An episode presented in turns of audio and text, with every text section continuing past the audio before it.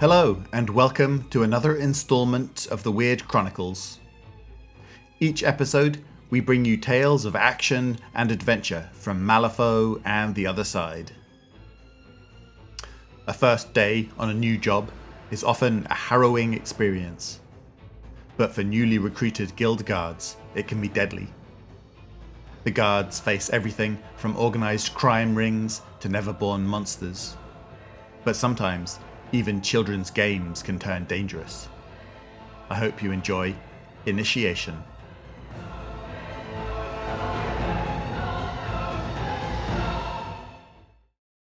Initiation by Jason Carr. Anthony shook the rein from his grey leather duster and rapped firmly on the heavy wooden door of the guild checkpoint.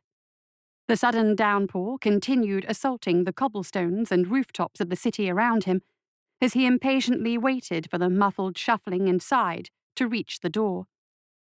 It opened slowly to reveal a large man dressed similarly to Anthony in a guardsman's uniform. The man did not look happy to see him. "Expected you some time ago, Greenhorn," the man said, and moved aside, leaving barely enough room for Anthony to slide past and into the post. "I missed the street by a few blocks. Heavy fog rolling in," Anthony explained, while surveying the room.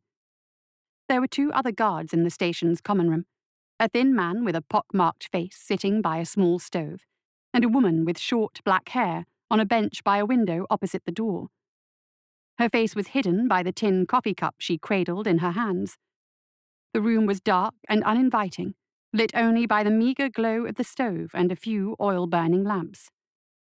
Anthony turned around, removed his duster and hung it and his hat on the wall by the door. "Name's Tony. Yours?" he asked the large guard, who merely stared at him with dark grey eyes and grunted in response. "That's Earl, she's Thea, and I'm John. Best come in and warm up before the sergeant calls you in," instructed the thin man. He kicked a wooden chair aside with one rugged boot as a gesture for the new recruit to take a seat. As Tony walked over, the man rummaged in his shirt pocket for some papers and a tobacco pouch. He then began rolling up a cigarette. "You smoke?" John asked. "No, but thanks. I will take some of that coffee if there's some to spare." "Thea," he answered in a tone that was more a command than a request. The woman got up, poured full another tin cup, and walked it over to Tony. "Hope you like it black," she said, as she dropped it on top of the barrel that served as a table by the sooty, pot-bellied stove. "There's no cream or sugar." "At least it's hot," Tony replied, and gave her his friendliest smile. But Thea turned back to her seat by the window so quickly that he doubted the woman even saw it. "Don't mind them, Tony. Everyone's still a bit shook up is all." "Something happened?" Tony asked. Earl interrupted before the older guardsman could answer. "No need to scare the kid on his first day, John." His feigned concern was evident by his crocodile grin. "I'm hardly a kid," retorted Tony. "I was a sheriff's deputy for 3 years back in Hidalgo County, Texas, before I came through the breach." "Oh, excuse me," shot back the big man. "I reckon you've seen just about everything then." Earl laughed derisively, and then crossed the room to knock on the sergeant's door. "Sarge, Sheriff Tony's here to see you," he called through the door, mocking the new guardsman. "Send him on in," replied a tired voice from behind the door. Earl swept open the door in front of Tony and stepped in behind the younger guard after he had entered. Sergeant Morris sat behind a dark wooden desk, wiping a smudge from his round spectacles. He was easily north of 60 years old, and his appearance implied a good measure of wisdom and experience. His greying hair was tousled from rubbing his temples as he read over a stack of reports. The sergeant motioned toward the chair opposite him. Tony sat. "That'll be all, big fella," Morris said in an impatient voice, and then flicked his eyes toward the door of the office. He waited until Earl had left, and then pushed back from the desk and stood. Don't let the others get to you, Tony. They're a good crew, even though that one can be a bit of a horse's ass from time to time. It's normal for them to give the new recruits a bit of grief early on, but don't worry, they'll come around soon enough. It's to be expected, I guess, Tony replied. If I may ask, what was the trouble they were alluding to before? Sergeant Morris exhaled a heavy sigh and fixed his gaze on the new guard before continuing. You're going to hear about it sooner or later, so I won't jerk you around. Some folks have gone missing from lower downtown as of late. One we never found, and the other I wish we hadn't. But you knew the risks when you signed on, right, son? Yes, sir. Good. We do live in Malifaux, after all. And out here near the edge of lower downtown and the western slums, well, we see a bit more trouble than some other posts. We do our jobs and we keep as safe as possible, understood? Of course. All right then, you geared up? Yes, I was equipped right after I got my commission at the Guild Enclave. That's good, but let's be thorough here. Thea! The woman entered a few seconds later and waited for her orders. Sergeant Morris instructed Tony to hand over his arms to her for inspection, so he gave her his Collier Rough Rider pistol, holster, and ammo belt. She left the room, and Tony sat down again to await the sergeant's next instructions. Weather followed you here, it seems, Morris said as he looked out his window into the dank night. It did, sir.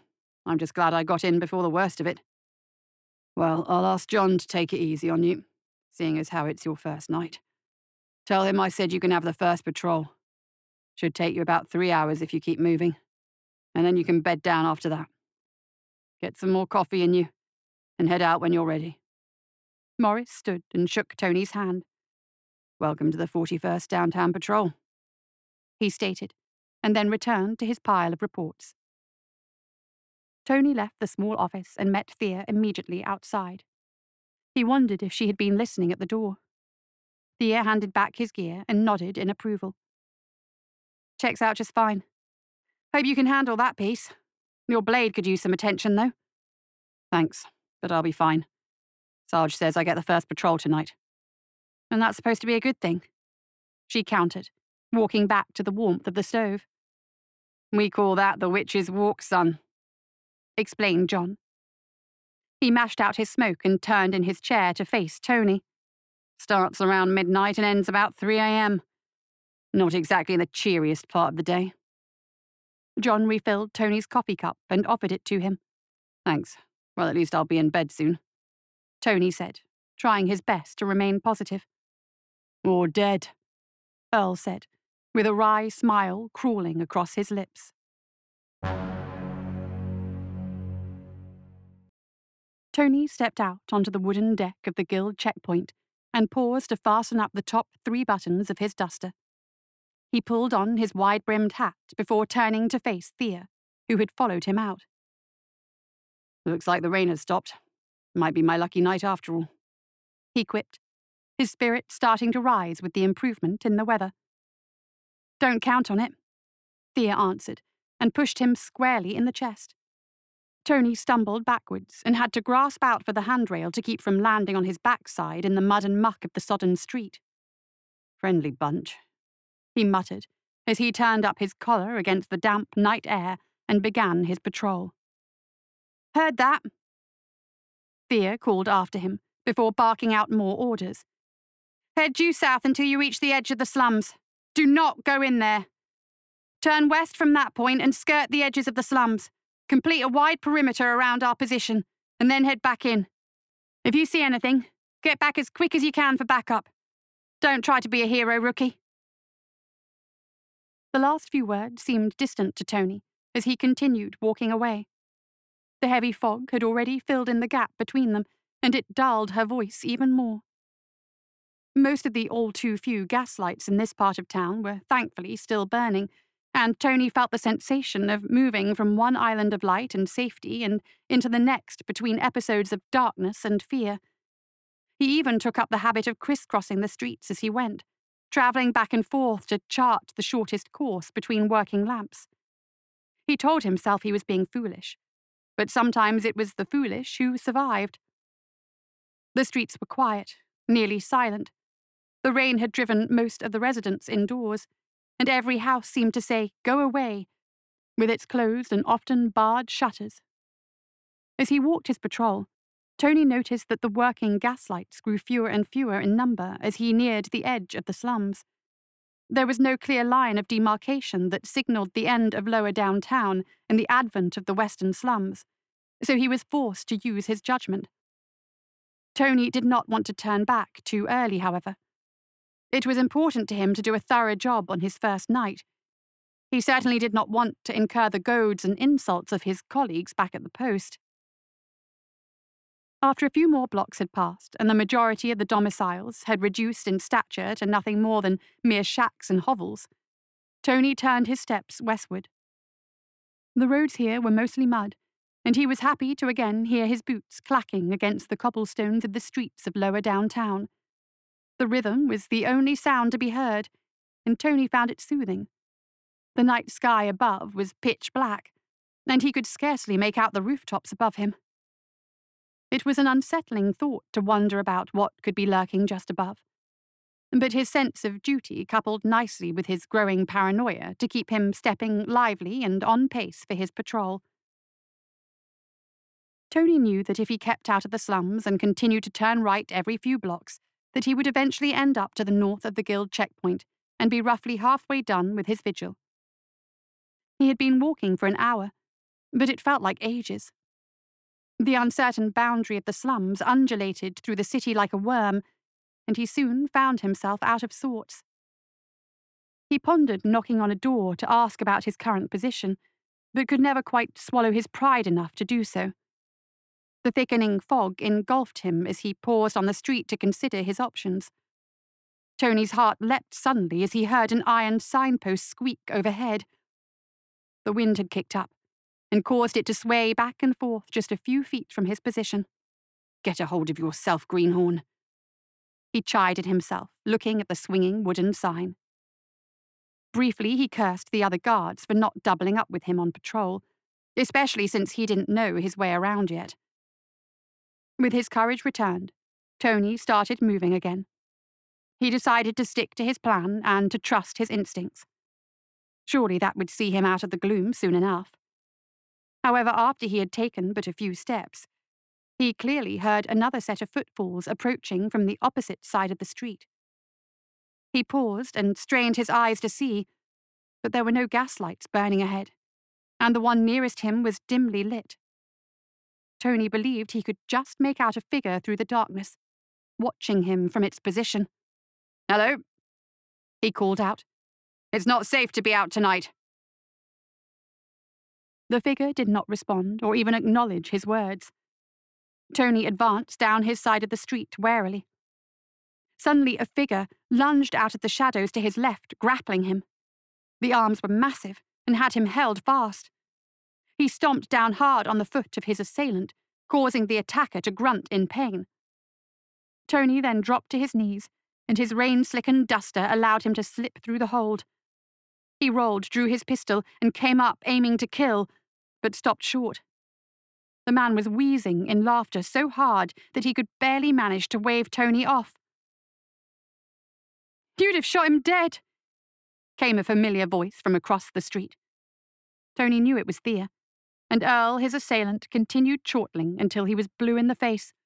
"Of course you'd have needed these," she said, and handed Tony a handful of rounds. He didn't need to check his gun to feel the missing weight of the bullets. John, too, stepped out of the shadows and looked apologetic. "Sorry, son. We kept tabs on you the whole time. All in good fun, you know." He clapped Earl on the back and guided him away. The big man was still too amused with himself to speak any coherent words, and the two sauntered back in the direction of the checkpoint. "You can't be serious," thundered Tony at the smiling Thea. "Relax, rookie," she chided. "You're not the first new guardsman to be given a good scare. They did the exact same song and dance number on me when I was assigned to this post 3 months ago."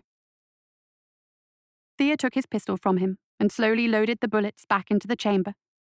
She gave it a fast spin before flicking it closed and engaging the safety. See?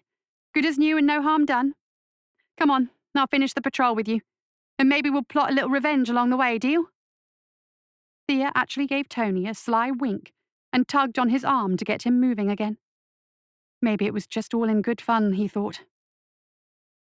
The smirk on Thea's face lasted for another half hour or so, before tiredness and the grimness of the Malifaux night took it away. The pair had talked quietly but amicably for most of that time, and Tony grew to appreciate her company. Thea pointed out several of the patrol route's landmarks along the way, until the fog grew so thick that they could barely even see one another. The street lamps were now little more than glowing orbs in the distance.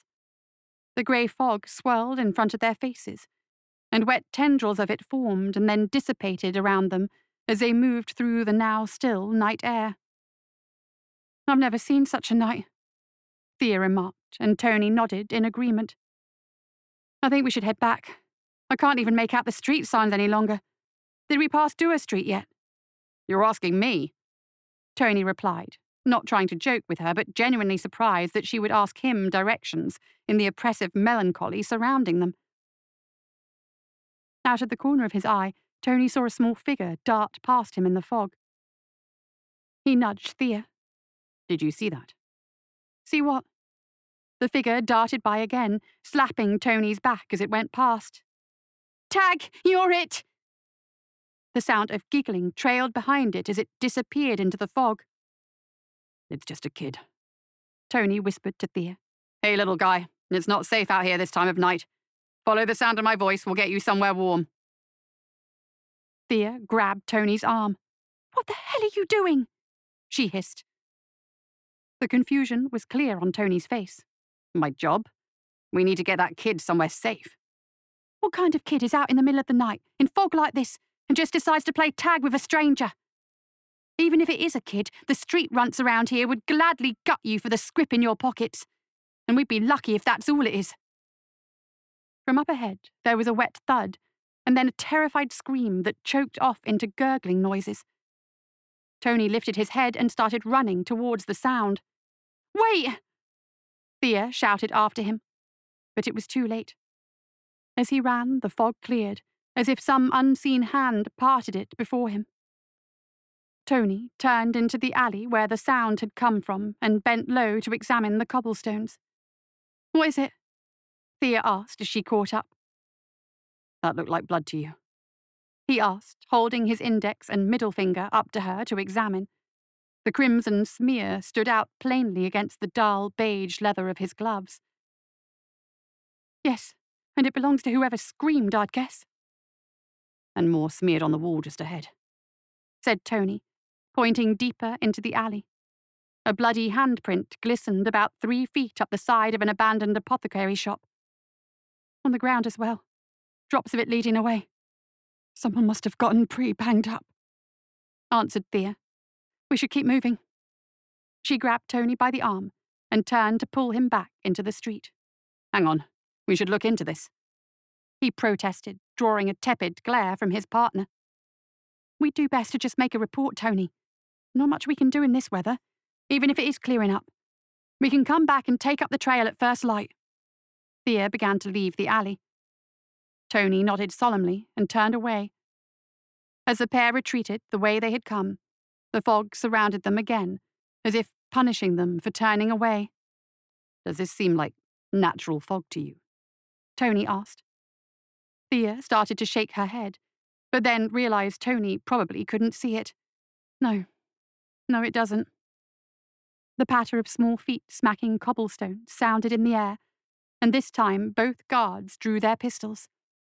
"Mister, I tagged you. You're supposed to chase me," a squeaky voice called out. "It's not a good time for games, kid," Tony shouted. "Fine, then." This time the voice was right behind him. "We'll try hide and seek." There was a searing pain in Tony's left leg before he heard the sound of scampering feet running away from him. Tony grimaced and reached down before lifting his gloved hand to his face so he could see. "The little bastard stabbed me. It's just a flesh wound, but he stabbed me." Tony stumbled on his bad foot and lost sight of Thea in the gloom. I warned you, fear hissed. We need to get out of this damn bog. Her voice resonated in the air, and Tony couldn't tell which direction it was coming from. Tony struggled to hobble towards her voice when he saw another child suddenly appear not 20 feet away, the fog parting before her. Her long but tangled and greasy hair hung heavily from her downturned head. The mist swirled eerily around the girl, making her pass in and out of sight. Each time she appeared, Tony believed that she had moved toward him ever so slightly. "Tony!" Thea called out in a hushed voice. "It's really time to get out of here!" "I think you might be right, partner," he answered sarcastically. Tony froze as soon as he turned to leave.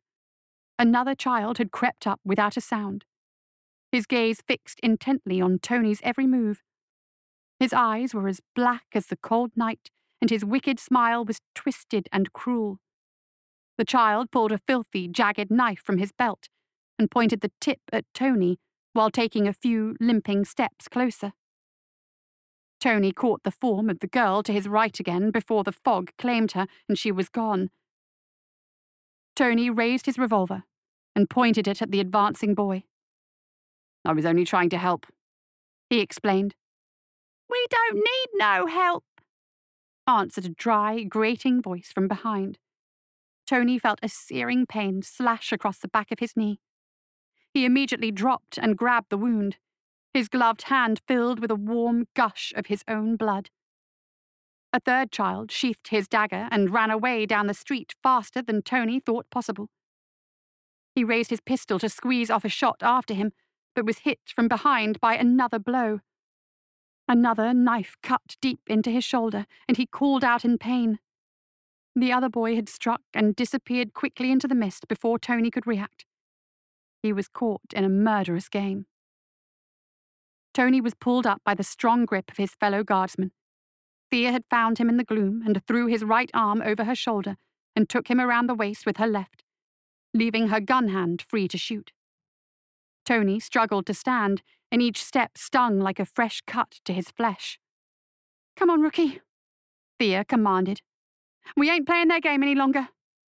"On the right," Tony called out, as the girl in the mist appeared again. Thea paused and quickly popped off two shots that looked to be right on the mark, but when the fog parted again, they saw the girl running away unscathed and laughing gaily. "We have to keep moving," Thea said as she tried to haul Tony down the street. Tony thought they had lost their pursuers when small hands took Tony from behind and dragged him to the ground. Thea lost her grip on her partner and fell forward. She looked back in time to see one of the wretched creatures plunge its corroded blade into his leg yet again. Tony howled out in pain, but he was learning the game. He struck out with his right hand in the opposite direction from which the attack had come. Tony felt a satisfying crunch as the butt of his pistol punched squarely into the face of the murderous child.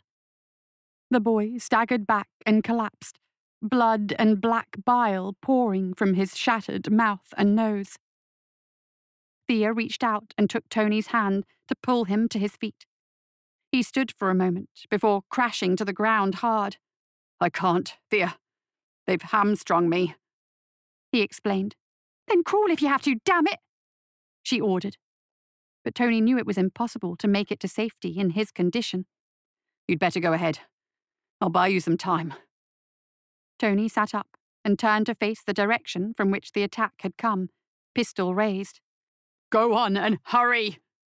he screamed at her and began firing his Collier wildly into the encroaching fog.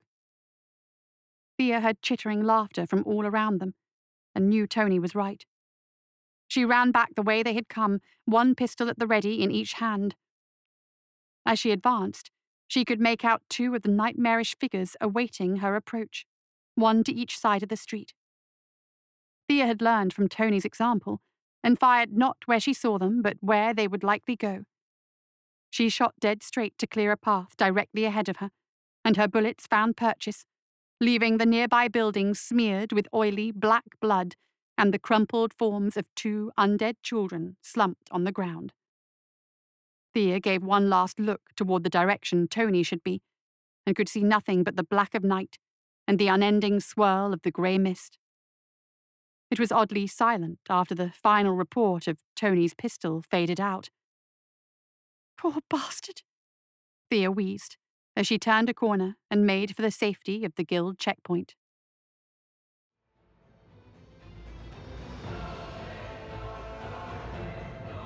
That's it for another installment of the Weird Chronicles.